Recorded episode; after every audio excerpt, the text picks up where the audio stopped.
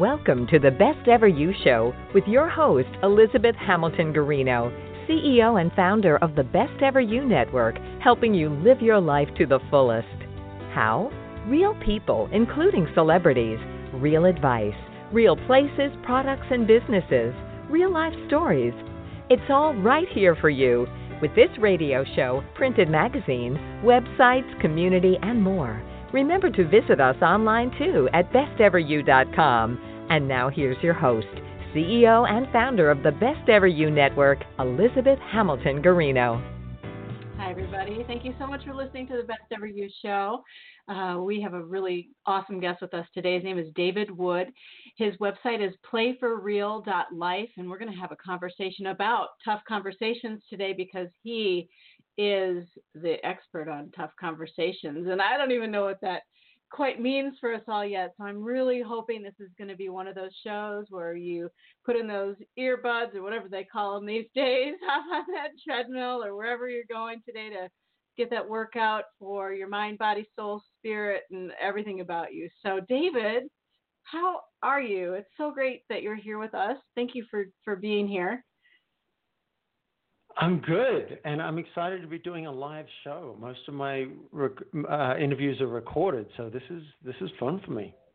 Yeah, we get recorded live. Isn't that fun? and then syndicated out yes. onto all those awesome places that carry the best ever you show. And you, you know what's cool about this too is that it's all grassroots. Like, so I'm not one of those people who's been like, yeah, advertise on my show and push it and push it. It's all like really actually real people listening to you for your advice and then it just kind of spreads word of mouth like hey did you hear the show and what he said and this is helpful and and all that good stuff. And that's what i really love about best ever you because the the folks show up and and really participate and engage us. So what do you want to nice. teach well, us today?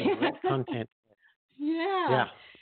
Yeah. Um boy you your experience is amazing. Um i love your book. Get paid for who you are Jack Canfield wrote, wrote the foreword for that. And um, you're a, do you want to tell us about the moment, maybe like where you decided to do what you do now instead of what you were doing and what that all looked like? Because a lot of people are in that mode right now.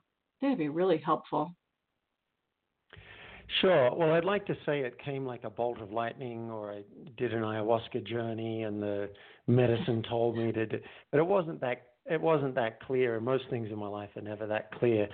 I was a consulting actuary to Fortune 100 companies on, on Park Avenue in New York, which basically meant I would help them with their risk management and uncertainty. And I did a personal growth course, which blew my mind and, and my heart open. And I realized that there are people in life who really care about others and they want their lives to be better. They're not just out to get my money, and uh, and I got hooked because I found myself coaching people during the program I was doing. I couldn't help; they get stuck, and I'd say, "Well, the leader said this yesterday. Have you tried that?" Or and and there was one woman who had an amazing, life-changing result from one conversation I had with her, and I was hooked. So I didn't jump into coaching because it wasn't even a career back then, but someone had a business card. And I'm like, what is this possible? This was back in 1997. Mm-hmm. And I said, it's possible to get paid to help people's lives be better. And uh, and for a year, I went and followed some other things, and, and and followed my dream in another area, which was to be a professional entertainer. And then finally, I, I met someone who was coaching. He was doing a course, and he was coaching, and I hired him for $25 a week. I think I paid him something nominal because I was his practice client, and I got my first practice client and charged her $25 a week, and that was back in '98, and I've been coaching ever since. I just love getting inspired and sharing that inspiration with others. Yeah.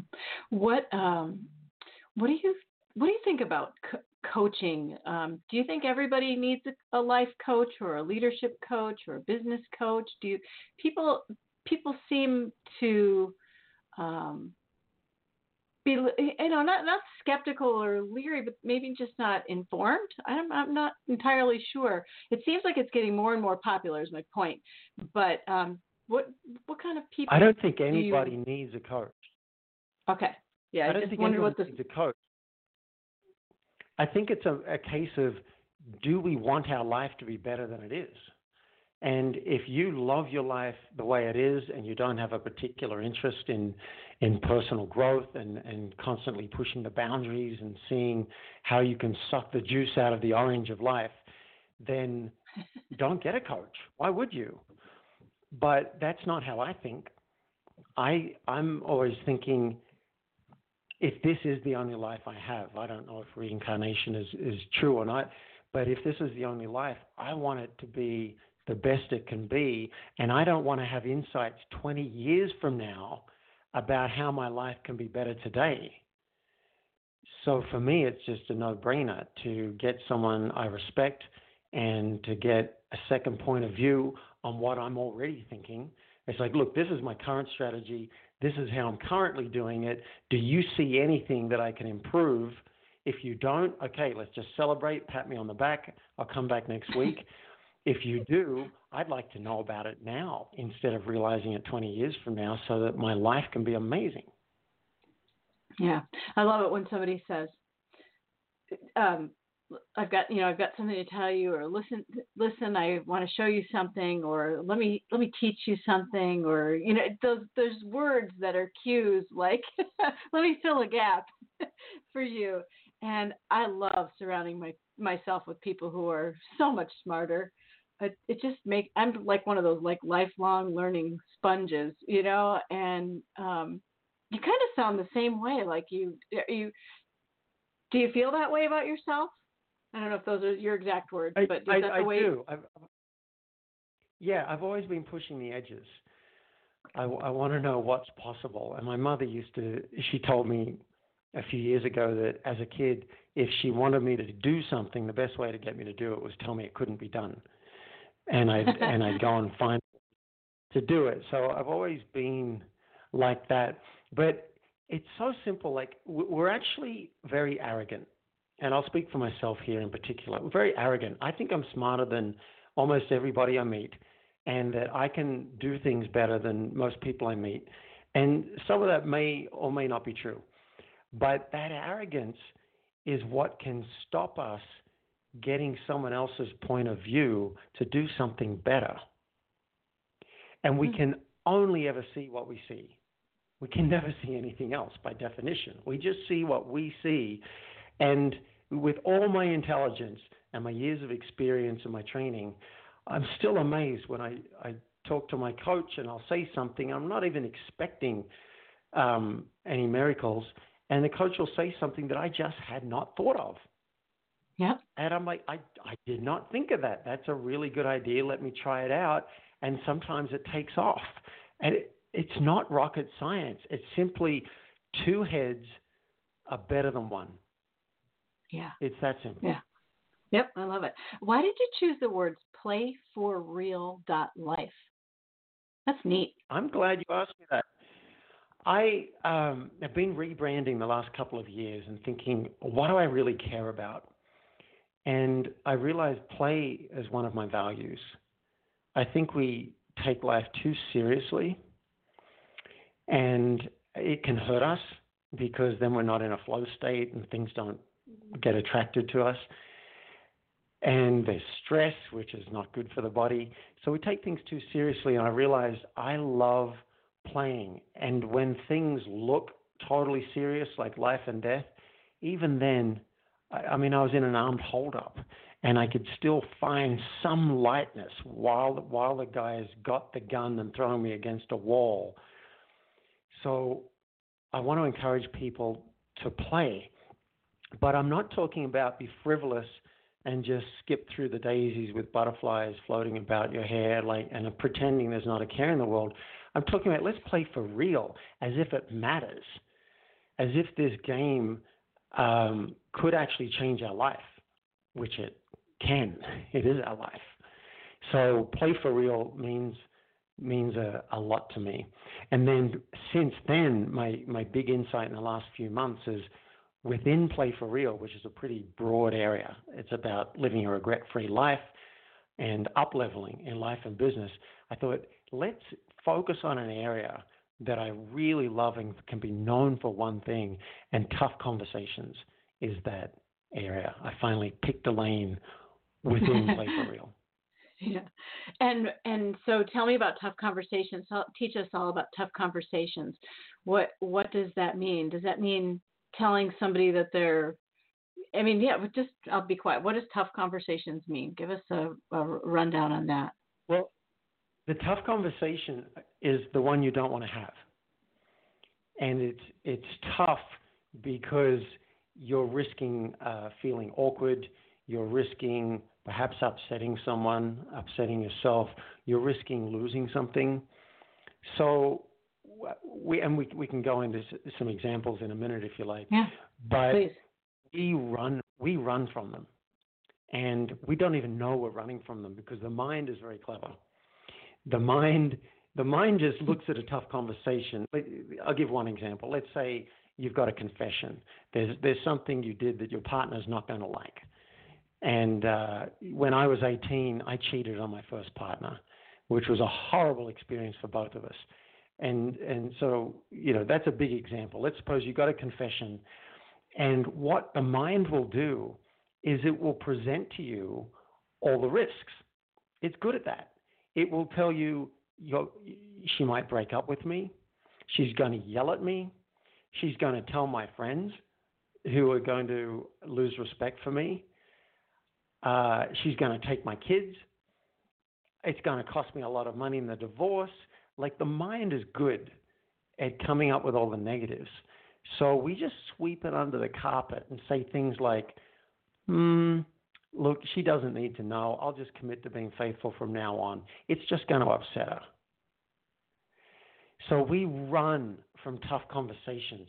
And part of my job is to help people see the profit, to see the gain, because the mind will show you all the negatives it won't usually show you all the amazing positives that can come out of leaning into that tough conversation and Sorry. addressing it.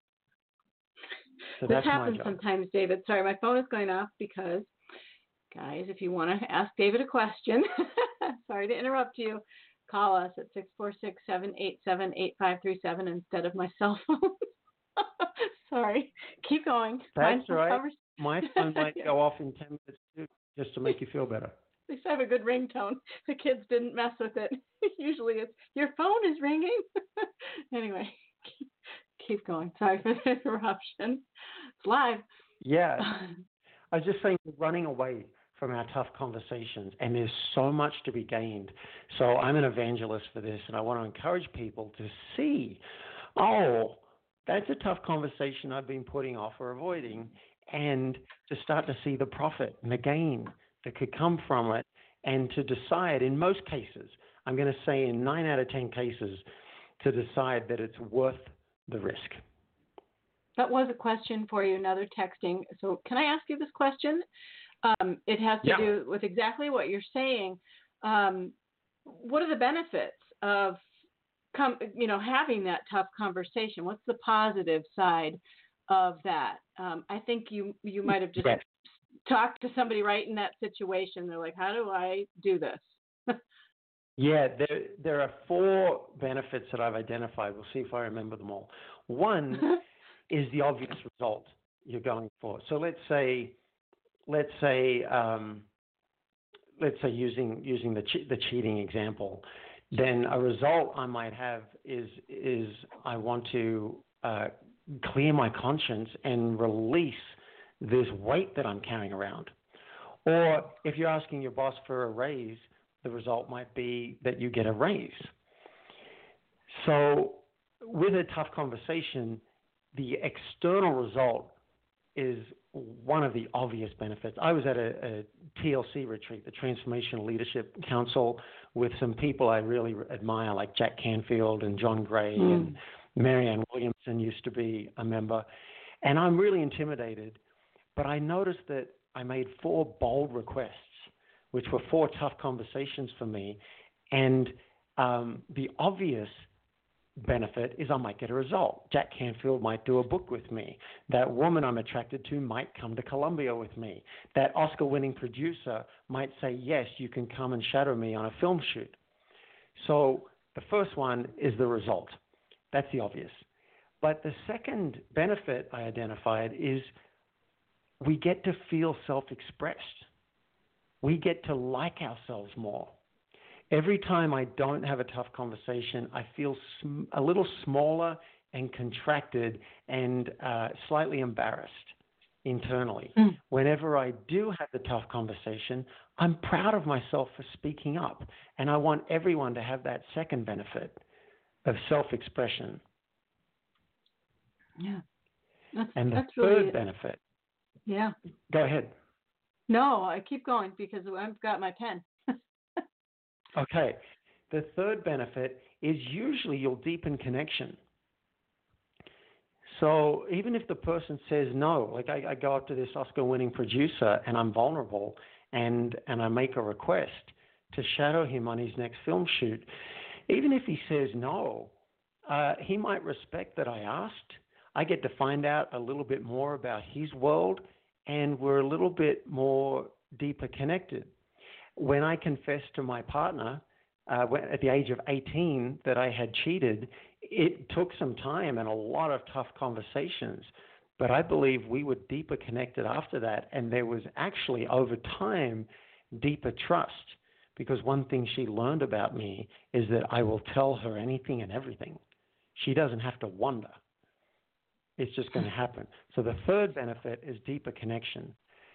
And then the fourth is a little bit more spiritual, we could say. We've got our view of reality. We think this is the way it is. This is how that person is. They're never going to change. We just got this view. When we go and have a tough conversation, our reality can literally shift. So I had a um, a client who's uh, was interviewing for a job, and she didn't like how the guy was speaking to her. It didn't feel respectful. So she was just going to not take the job, cut and run. But I coached her through how to have a tough conversation and go and ask him if he'd be willing to change how he communicates. And she was scared, but she went and did it, and she was blown away. He was interested. He said, I had no idea I was coming across like that. Would you show me how to change my communication? So her reality went from people don't change to, hey, wait a minute. People might actually be more open to input than I ever thought in my life, and I might be able to change the situation. So the fourth benefit is that you can actually shift the reality you're living in. Now, are there tools and techniques to have the conversations with people so you aren't just, you know, bursting into a room saying, "I hate the way you talk," you know, or whatever. Are there are there skills that you teach so the person can actually have that tough conversation politely, or do you mean like, no, this is going to be a tough, blunt conversation, and and we're going to steamroll? Oh, no, you definitely want to do it right. There are ways to mess it up so that it can be a train wreck, and there are some proven steps I've found that can increase your chances of it going very well. And I'm happy to run you through those. And then, if you like too, we can uh, give people a free download where they can download the four step blueprint so they don't have to take a whole bunch of notes on this call. Good idea. Great. That's a great uh, idea. Before we do it, I wonder if we should maybe just bounce around some more examples because people might be thinking, I don't have a tough conversation. There's nothing I've got to have have with my partner, and I've got a few written down here. If you'd like to hear some some more examples of the kinds of things people tend to find difficult. Sure. I, I think that's okay. Perfect. So, uh, in a romantic partnership or even with a friendship, handling when someone says no, handling um, how do you say, I want more sex, or there's something sexually I would like? How do you say, I don't want more sex? What about, I want you to change your behavior? Something you do bugs me. I'm not happy in our relationship. Or I'm angry about something that you did. I feel hurt by something you did. It could have been this morning, or it could have been five years ago, and I've never said anything because I just didn't want it to be awkward. So that's in a romantic relationship. And then at work, uh, how about I need help? Either I need logistical help, or I'm struggling physically, or emotionally. I just I need some help. I'm not feeling supported. I'm not feeling appreciated. You're micromanaging me. I screwed something up and I'm nervous to tell you about it. Or you screwed something up and I'd like you to take responsibility for it. These are, does that give a good picture of some of the things that people are, are facing that they might put off, sometimes indefinitely? Yes, it does. And somebody um, tweeted us that they'd like you to add in perhaps in the conversation aging parent conversations and then uh, teenagers. We got a teenager comment. Help. Well, I'm not aware of I'm not aware of an aging parent conversation, but that's a good example of the kind of person. So, um, you know, we've got conversations with our parents that can be the most difficult. We've got conversations, as you bring up, with our kids that can be really awkward and difficult. Our partners, our direct reports, our coworkers, our boss. So those are the kinds of people. I did actually just role play on a podcast interview yesterday with, um, with the host who was whose mother has Alzheimer's, and she shared, and I can share this because she shared it publicly on the on the interview. She'd like to kind of clear things up with her mother and have nothing left unsaid before her mother dies. So she'd like to tell her about all the things that have been really wonderful, uh, being her daughter, and also some of the things that hurt some of the things were disappointing. She'd like to have that conversation. Now, you can imagine that could be really tough for a parent to hear. So we role played it, and I took her through the four steps I'm about to take you guys through so that she could have that conversation with some artistry and some compassion and create the space for her mother to hear her. Love it. Absolutely love it. Yeah, even neighbors. So Think in? of neighborhood. Yeah. Yeah. I said, think of even neighbors. There's tough conversations sometimes there too. Oh, oh my goodness. Yes. You know, one of the toughest I ever had with a neighbor was the dog was barking nonstop. And I was getting so stressed out. And I must have had five or six conversations with that neighbor trying to enroll them in the idea of um, curbing their dog's barking. So yeah, anywhere you want someone to alter behavior or you've got some kind of charge or emotion that's going on, that's a tough conversation.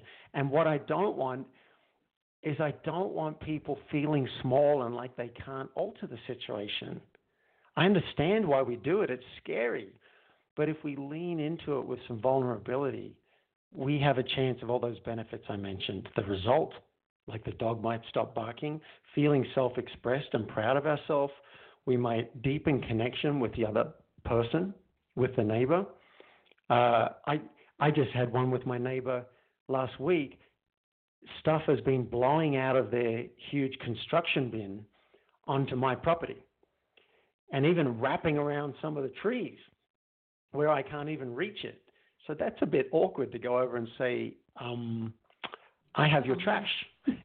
Can we do something? Um, they were so like wonderful. But you know what? They were so wonderful. They said, We're yeah. horrified, really love the nature out here in the mountains. And they came over. And um, you know what? I think that trash is gone. I haven't seen it for a few days. And they just said, We will not stop until this is handled. So it brought us closer. Yeah. You know, that happened with our neighbors too. Um, we had a huge storm here in Maine um, probably about a year and a half ago now, and our huge trees blew over right onto the neighbor's beautiful, beautiful new swing set. Thank God there were no children on it or anything like that. I mean, it completely demolished their whole entire swing set. And we both looked at each other and we're like, um, boy, my trees, your trees, your swings, you know, that kind of thing. And it has made us best friends.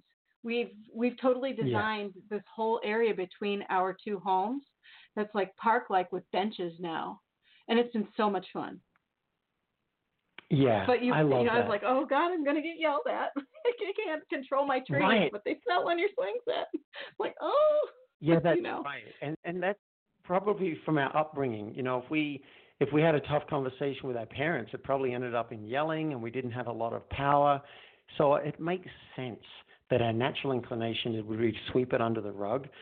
But I'm going to give I'm going to give you some some steps now, which will make it much easier for you to have that conversation. You might still feel vulnerable. Those are the best ones when you're taking a risk and bearing your underbelly, so to speak. But um, I want everyone to have the juicy stuff that lies on the other side. What I what I have been saying recently is the tough conversations we haven't had form the boundaries of our world. Wait, wait, say but that the again. tough conversations the tough conversations we haven't had form the boundaries of our world. Yeah.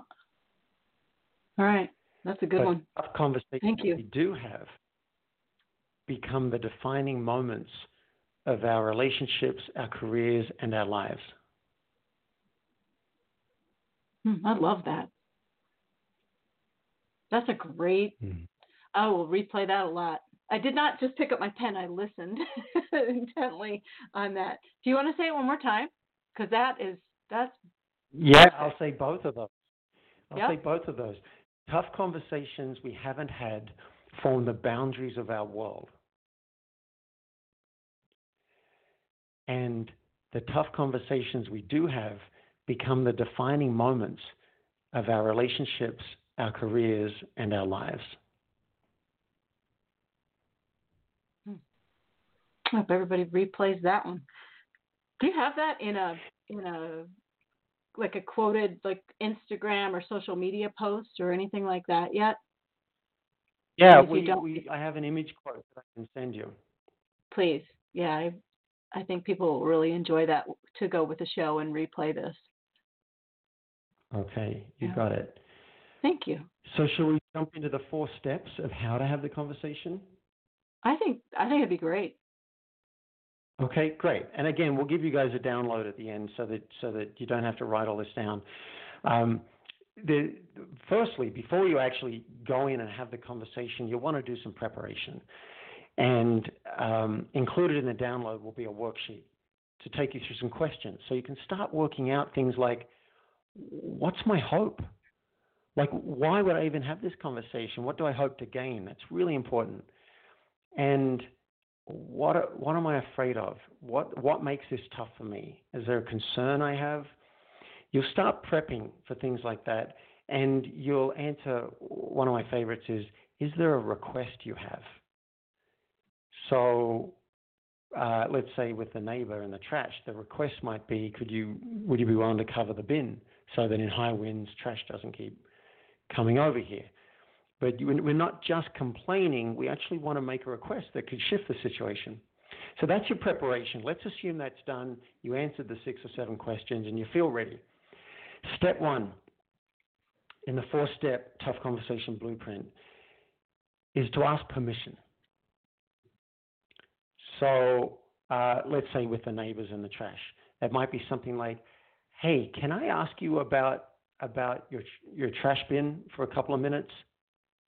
It might be something like that, just kind of setting the context so that they're not blindsided by it. And they might say, now's not a good time.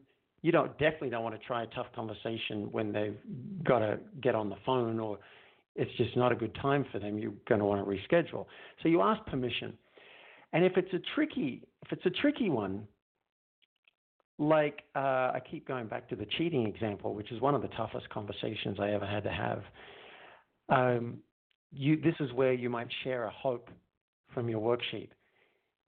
So, hey, can we can we have a um, a potentially awkward conversation for a few minutes? I want to share something important, and my hope is that at the end of it, we'll feel more connected. Or my hope is that we'll feel more on the same page and work together better as a team in the company. Or my hope is that I can let go of something I've been holding on to and just have some more peace they're much more likely to say yes. And it's likely to go better when you set a hope or an intention that they can get behind. Mhm. And then step okay. two, and this is an optional step, but this is where you might share your fear or concern. It's a vulnerable step. Now, I'll give you a, a, an example from my past. I once called a bully from high school, 20 years after high school. And I called him because I've been hold, hating him for 20 years, and I decided to let it go. And my coach said, It'll go, it'll be easier for you ultimately in the long run if you have that conversation with him. I said, You're kidding me. You want me to call this guy from 20 years ago? And the coach said, Yeah. And I wouldn't do it. I wouldn't do it. I said, I can't do it. And the coach helped me by asking me this question What are you afraid of? I said, I'm afraid he's going to call me a total idiot. He's going to think I'm a moron. He's, I, I said, That's what I'm afraid of. And the coach said, Then share that. You can lead with that. And that changed everything. I was able to call him and say, I'm so scared to call you because after 20 years, you're going to think I'm such an idiot calling you about such a ridiculous topic. And that got us related and connected straight away. And he said, Well, now I'm curious. Tell me what you've got. How can I help? Really? So, step two, optionally, is share one fear or concern. Step three, this is pretty simple. You, now you share your issue. You've already set it up. You've let them know what your hope is. You've gotten permission for the for the conversation. You've shared a concern or a fear, so they know that you're a bit on your edge here, and this is a bit vulnerable for you. Hopefully, they're now in a listing space. And just share what your issue is, and this is a good time to include that request from the worksheet. Hey, the rubbish is, is blowing across under the under the property. You know, not a big thing. I get you're doing construction, and I wonder if you could put a lid on it something like that. Plus, there's some plastic up a tree, which I don't know how to get. I'm happy to help you with it, but I could use some help because I don't know how to solve this problem. So I put in a request in there. And then step four is my favorite because I'm a control freak. And I come from a background of like, I want to wrap it up in a bow and I want to say it just right so I get what I want and then kind of run. But that's not what we're going to do what we're going to do instead. I'm around. They can't run. no, we're not. No, we're not going to run. We don't want to do tough monologues. We're right. not doing tough monologues. We're doing tough conversations. So step four is where you get curious and you listen and negotiate. They may have an idea that's better than yours. So um, let, let's go back to the cheating example. Thank you for hearing me out. Now, I imagine there's a lot of impact from this, and I'd like to really hear what it's like for you to to hear that and get your world, and I'll just hear anything that you've got to say. And this is where you shut up and you listen and you get their world. And who knows what will come out of it? You get curious. There might be a change in, in the rules of your relationship. You might renegotiate it to be more open, or you might make make some agreements as to how you're going to rebuild trust now, and your partner might have some great ideas for that, or or they they might not be ready to speak, and you're just going to respect that. But this is a game changer. Step four: get curious and listen and negotiate. Work it out together. So you got another question here. Um, I'm going to have to summarize this a little bit. Um, with new with the new tools you've shared,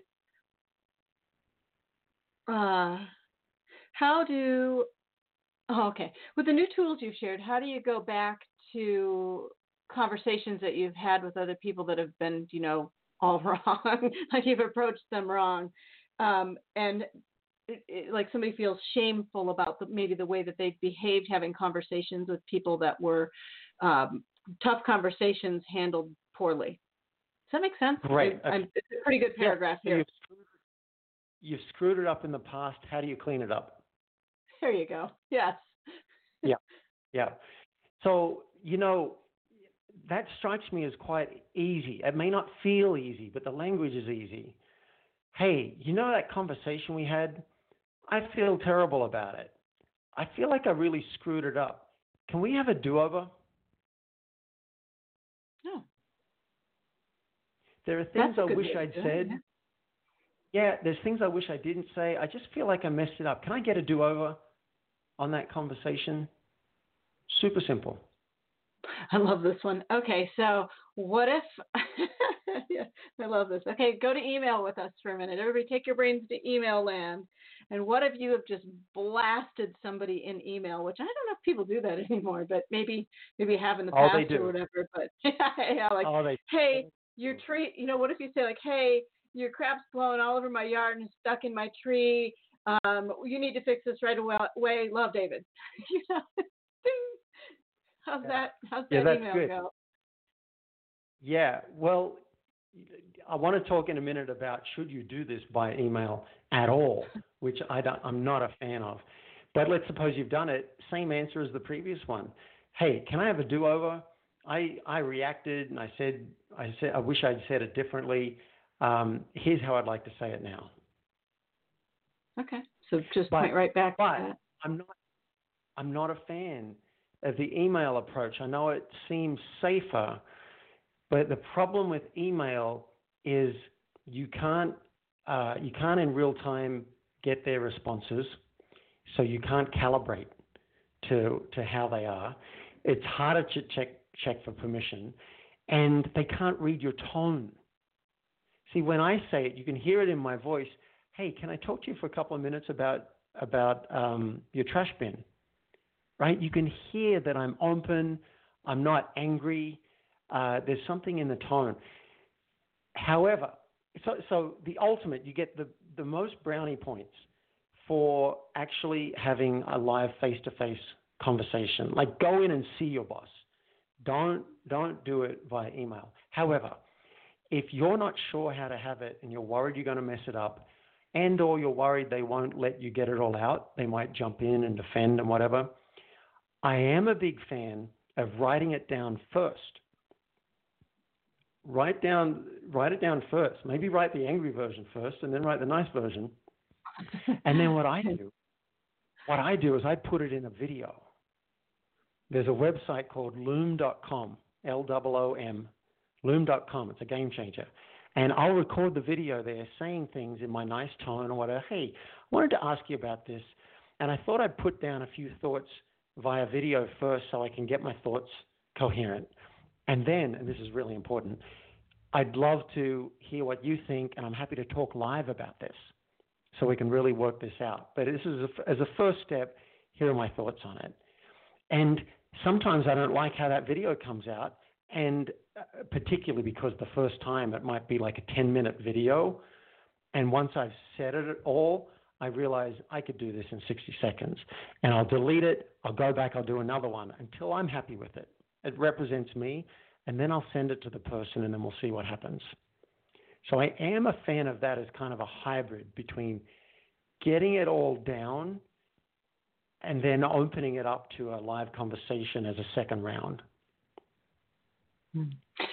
Why do you feel this is so important, especially in with like entrepreneurs or um, executives, teams, you know, those types of businesses and so forth. Why is having tough conversations and having uh, you know rules and tools and tips and resources around having them so important to the way things function? Why'd you pick this Thank lane? you. So glad you asked that. It's because of the incredibly high cost of not talking. So, in um, with entrepreneurs and with teams and with companies, what happens is something will happen that's not working for us. Let's say our boss, we feel like we're being micromanaged, and we don't have the tools for how to have the conversation. We don't, or, or we just don't even realize we could have that conversation. Maybe our boss seems quite intimidating, and so what happens is we feel frustrated, we put up with it, we resent it, and we'll go and complain to somebody. We'll complain to anyone who'll listen our partner, our friends, uh, coworkers. You know, we'll start dropping in passive aggressive comments like, "Oh, yeah, like Jim would ever do that," and it's a cancer. It's a cancer in the organization. And what happens is you keep getting micromanaged. I've got a client right now. She feels so micromanaged. She's looking for another job. Yep. She does not believe that her boss would actually change anything, that he not doesn't have the raw material. Now, um, I'm still working with her on this. If I can enroll her in having that conversation, then at least she's rolling the dice. She's got a chance that the guy might learn something about his management style and he might be willing to change something either for her or for himself. And she might start enjoying her job even more. So she wins, he wins, the company wins because now she's more productive, and they don't have to pay the incredible cost of replacing her when she quits. You train an employee for five to 10 to 20 years, and then they quit because they're unhappy about something that they didn't know how to talk about. What's, what's it cost you to retrain someone else for 20 years? It's astronomical. So, my new vision for companies is that every company in the world will have a third party, confidential, just in time coaching service for spot coaching. So they might go six months without using it, but then an employee has an issue with their boss or a coworker and they book a session, they role play the tough conversation with a coach, and then they go back out into the workforce and they have the conversation. And if it doesn't go well, they come back for another session and go back for round two. Basically, it's a new service I've just launched, and what I'm really doing is training a world full of leaders so that we all have agency and we can all speak up artfully and be cause in the matter. Mm, I love it. Do so. I'm as you're talking, I'm thinking about um, like my 50 year old self, which I am, would be probably a little bit easier having conversations like this in the workplace now than maybe like my 20 year old self. Do you have goals to um, reach youth so that the youth of our country and world are equipped with these tools so they don't have to figure it out at 50, say? You know what I mean? Because there's it seems like there's just so much more information for kids these days. Not that 20s kids. Well, that would 20s. be a smart. That'd be a smart goal. I don't have that goal. My my goal is to reach generally anybody who's feeling like they want to be more expressed, they want to develop their leadership skills, they want to be able to have agency, meaning their cause in the matter, um, and then specifically to reach people within corporations. Because I believe if I can change um, by working on a few key people within an organization, I can help to transform the culture so that it becomes a company of leaders and a company of people where speaking up is the norm. And by changing companies that way, I believe I could, that can ripple out and change the world. So I don't have a, a goal particularly of reaching youth, but that would be a, a good idea because cool. you know younger people are going to have more time on the planet to practice these goals. You know, if I help someone yeah. who's 70, if I help someone who's 70, they have less time to practice it. But I care about the 70 year olds as much as I do with the 15 year olds. I do have a particular passion, I will tell you, around mm. parenting and kids. Now, I have not been a parent, but I have been a kid. And and I coach some clients on their communication with their kids and it's like it's weird. It's like I'm channeling sometimes because I can put myself in the kid's shoes yeah. and come up with something the adult can say that, that I'd be able to listen to as that kid. So it's really weird that I'm not a parent, but I just love helping parents to breach the divide. I think in part they're too close to it. Yep. They're I would too close to, to their kids. And I have the clarity of distance. So I can come Yep. up with something they never even thought of. And their kid goes, Oh, yeah, all right, I like that. So I do love aspect of it. Yeah, I love that. Um, it, I'm a mom of four boys. They're 18 to 24, 18, 20, 22, and 24. And then I'm in the middle of 11 kids myself. So I'm the middle kid of 11. And I hear Oh, you. Goodness. And yeah, huh? And but when I've needed help, you know, to say something or whatever, I have often reached to people who just almost don't even know us. you know what I mean? Just for a just for some advice or whatever, because that outside perspective that you're talking about is brilliant. It it just completely removes you from you're you're right. You're just way too close to it sometimes to see see clearly. Yeah. I totally agree with you. Yeah. Yep. Yeah, I've got I've got one parent who uh, is he's an executive director of a big company, and he's just lost with his 17 year old because, Yeah. And, and this is all of us can get lost in this with anybody, but he's wondering where the line is.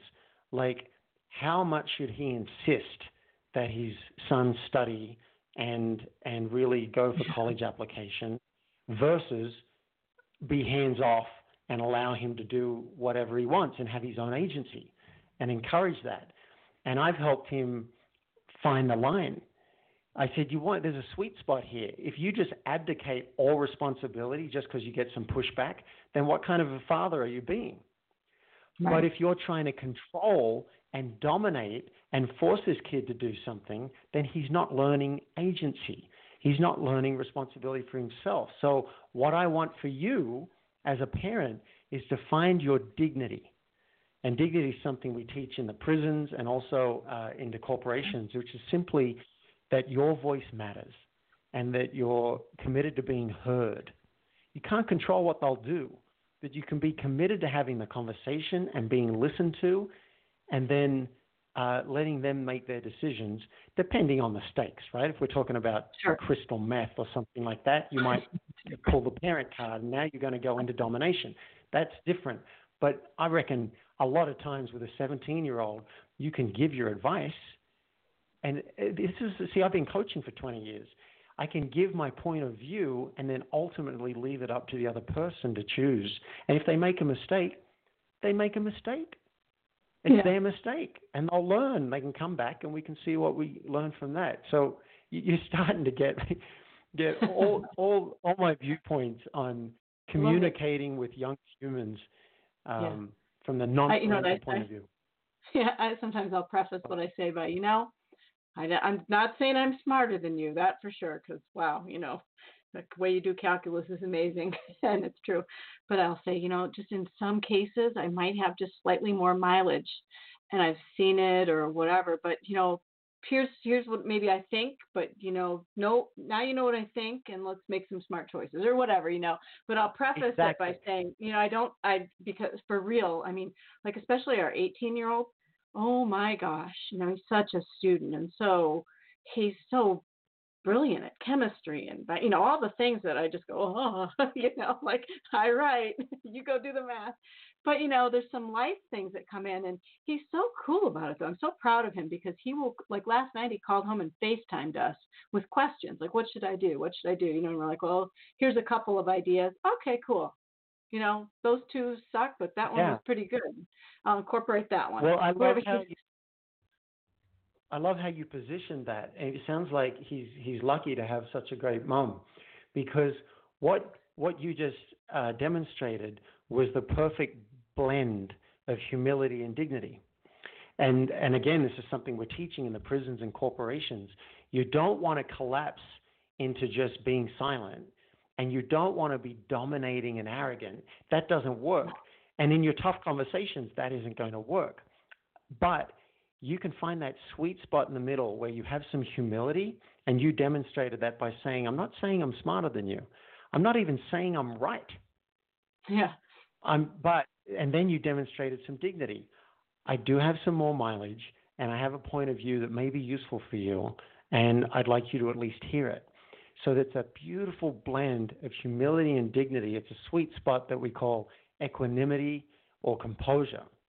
And you just demonstrated it beautifully. And if you guys can, listening, can find that sweet spot when you have your tough conversations, it's probably going to go really well because you're you're demonstrating humility in step four when you get curious and you really listen about their world and you're demonstrating dignity by stepping up and saying can we have this conversation i think it's important enough to have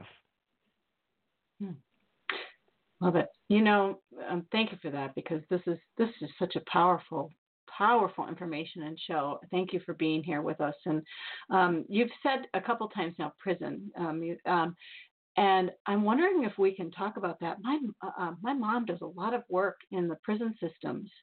Um, she's actually about to get an award in South Dakota. She lives in Minnesota, but she does a lot of a lot of work um, through her business and employing. I don't know how I'm going to say it right, but she people make jewelry and do all sorts of wonderful things, and she's just um, a huge advocate for for prison inmates and things like that in certain circumstances. I see that you're in that role, and just you can feel, you can hear it in my voice. It's a tough conversation just with that. So it's like a tough conversation on top of a tough conversation.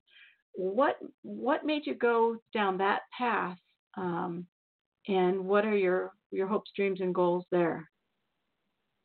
Because it's so. I love that question. Thank you. Thank you. And I just want to check our timing.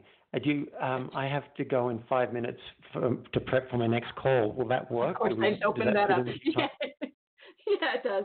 But of course, I just opened that question up, right? So maybe you can come back. Again. Oh no, that's great. I can, yeah. I can answer that in the next minute. Okay. Um, I, I'm, I take direction well. So with the prison, I've been fascinated by prison movies and stories and the whole idea of losing one's freedom and rights and even common common common respect has been I imagine most of us have a fascination with it. And um, when I heard of a friend who was teaching dance in prisons, mm-hmm. I was fascinated. I'm like, you go in with prison inmates and teach them to move their bodies? How does how does that work? And I and I I think like eight years ago, I thought I'd love, love to be a part of that for the experience. And I've been wanting to do more service in the community for years. I've been kind of beating up on myself, like David, you, your life's so good. Why aren't you doing, you know, soup kitchens or something? So I wanted to do that, and then I heard of someone who was teaching authentic relating in prisons, and uh, I just gotten really excited about authentic relating, and I was starting to teach it. And I thought, this is perfect. I can practice my skills and I can be of service. So I reached out to the director and um, she had a phone call with me. I, I, I coached her so she could get a sense of me. And then I went and assisted one. And then since then, uh, I think I've done four prisons. And the last one, she had me be the lead course leader, which was wow. quite exciting because I was holding space for the whole thing. And what I see out of it, I mean, I love helping everybody with tough conversations. One of the beautiful things about helping inmates is they, they seem to be very grateful. They're locked away. Not a lot of people give them respect and attention. And we go in there and we spend two days with them, showing them how to how to be a leader, how to have their tough conversations with their family, with their parole board, um, with an interviewer when they get out and they need to get a job. And so mm-hmm. I appreciate I appreciate their their gratitude. Yeah. My mom said um, she wants to write something or do something to help people when they're released because um, she knows a few people who are just completely lost. After, oh, after. it's horrendous. We yeah. we went and did a parole simulation. It was a simulation where uh, 15 minutes represented a week, and we were there for two hours, and they gave us these cards. And in that 15 minutes, we had to go to six different stations. And if we went in the wrong order, we had to go back. And if we didn't have enough money, we'd get thrown out of our house. Like it was, it was yeah. an incredibly realistic simulation, and I failed. Really? I failed. I got sent back to prison. Yeah, yeah, that's what happens a lot of the time. Um, yeah, she's very frustrated with it. She's like, "Oh my gosh, there's no material, there's no training, there's no teaching, there's maybe there is, maybe no is a you know none is a you know a, yeah. too big of a catch-all, but um, she just doesn't find it readily useful and helpful. Um, and maybe yeah. there's something she's not looking at or whatever. Yeah yeah. So, oh, interesting. So interesting. I, out of respect for you and your time, I know we have to go, and I always everybody knows I hate ending shows because I, I love having the person on. I can go on and on and on, and so could you, and it's fun. But um, please come back and thank you for being on my website. I'm so excited that you're there with us in our 20 Thought Leaders for 2020. It means a lot to me. Um, as this is the first time we're meeting, and you said yes before you, we even really spoke very much. So that's really cool. Thank you. I, I'm grateful. You're welcome. Shall we give them the download? Yes, please. Download, download, yeah. everybody. So it's really easy, guys. Uh, at my website, there are a few things you can do. You can download the, the blueprint for free, and uh, I'm launching my podcast today. I think oh, maybe tomorrow. Okay. It's ready. I've actually got 13 Yay. episodes lined up. Byron Katie's number two, Jack Canfield's number three. Oh, so if you'd like to join Tough Conversations with David Wood, I'd love to have you join. And if you're interested in coaching to uplevel your life or business, you can request a session with me and see if you qualify for a free discovery session. So you can do all of that at Play for Real, playforreal.life, L-I-F-E, playforreal.life. Perfect. All right. Thank you for being with us. I appreciate you so much. My pleasure. Thanks for a great interview. Thank you. All right, everybody. That's David Wood. He's awesome. Playforreal.life um, tough conversations. And um, once we're done here live, again, the show goes on right on to iHeartRadio, Spotify, iTunes, and a bunch of other places. So wherever you're listening to then podcasts, um, we we are there under the Best Ever You show, and um, I'm on Twitter at Best Ever You. David, are you on Twitter? Just real quick. Uh, do you I use am. Twitter? Okay. What do yeah. you know? What your? Go ahead. Yeah, I just saw you tag me. I'm underscore okay. play for real.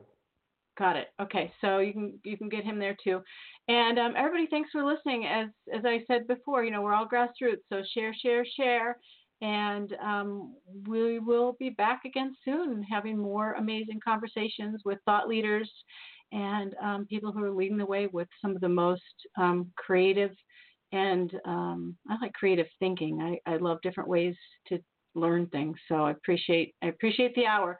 All right, everybody, take care. Thank you, David. Have a great day, everybody. Thank you. Bye, everybody. Thanks for listening to the Best Ever You Show. Want more? Visit us at besteveryou.com. Be your best and keep it real. Confident, successful, caring, and beautiful every day with Best Ever You. With the Lucky Land slots, you can get lucky just about anywhere. This is your captain speaking. Uh, we've got clear runway and the weather's fine, but we're just going to circle up here a while and uh, get lucky. No, no, nothing like that. It's just these cash prizes add up quick. So I suggest you sit back, keep your tray table upright, and start getting lucky. Play for free at LuckyLandSlots.com. Are you feeling lucky? No purchase necessary. Void where prohibited by law. 18 plus terms and conditions apply. See website for details.